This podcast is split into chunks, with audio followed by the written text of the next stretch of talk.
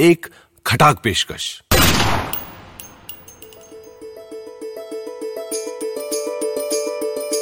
यशवंत व्यास के लिखी कवि की मनोहर कहानियाँ।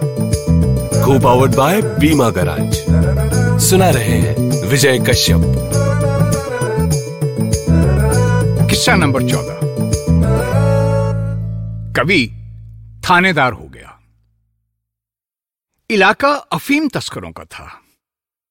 सिपाहियों ने कहा, हुजूर, यहाँ के तस्कर काफ़ी अनुशासित हैं। उनकी ईमानदारी की मिसालें आईजी साहब तक दी जाती हैं। हमें बिल्कुल क्रॉस चेक नहीं करना पड़ता। जितने किलो तस्करी होती है, बिना हेर फेर के उसका दस परसेंट थाने आ जाता है। सालाना प्रोग्रेस भी ठीक है।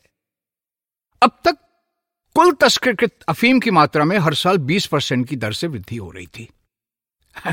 आपके चरण पड़ते ही 22 परसेंट हो गई। धन्य हैं आप। आपकी कविता का तेज ऐसा। कवि ने कहा, तुम नैतिक रूप से गिरे हुए हो। तुमने समाज से इतना पाकर भी तस्करों का नैतिक स्तर उठाने के लिए क्या किया? सुनकर पूरा थाना सुन्न हर सिपाही आत्मग्लानी से भरा हुआ। थानेदार जी की ताकत तो कविताएँ से आती थी। उनके सम्मुख इनकी क्या विसात? आखिर कवि ने ही मार्ग सुझाया। अफीम पर बिना अतिरिक्त बोझ बढ़ाए जनसट्टा केंद्र शुरू किए जाएँ। अब तस्कर कविता लिखते हैं। सट्टेबाज नुक्कड़ों पर जन कविता सुनाते हैं। इससे उनका नैतिक बल बढ़ा है। और बिना अतिरिक्त निवेश के सट्टे से जनता में भाग्य से लड़ने की ताकत आई है। पहले इलाके में तस्कर थे, अब इलाका तस्कर है। सट्टे वाले हर साल एक काव्य संग्रह छपाते हैं और आईजी की अध्यक्षता में लोकार्पण कराते हैं।